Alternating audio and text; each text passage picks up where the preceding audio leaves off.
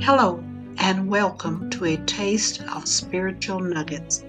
I am your host, Patricia Askins. I invite and encourage you to be blessed today as you listen to words of joy, peace, power, hope, forgiveness, strength, and love based on Scripture.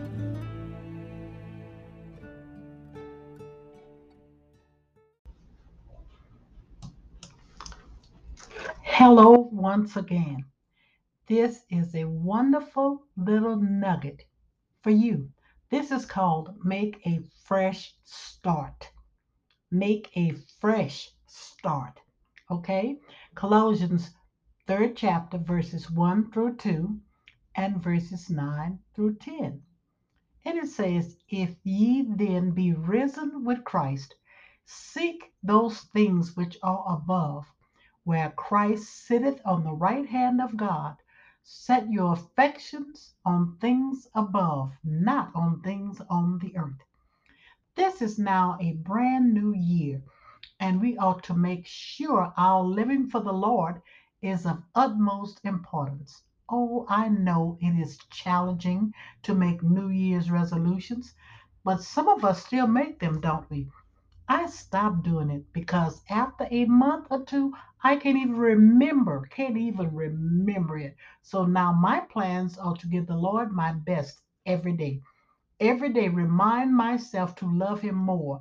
Each day, to replenish myself with a drink from His fountain.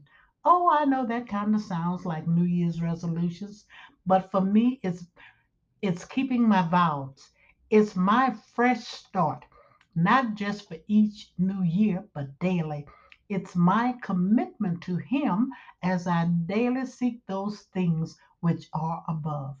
My fresh start is not just to see if yesterday didn't work out like I thought, then get my fresh start over and over and over. I tell you what, it helps me in my daily work with and for the Lord.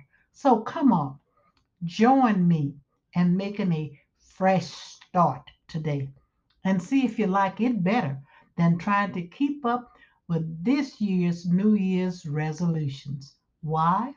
Because it may be the one from last year. Think about it. Make a fresh start.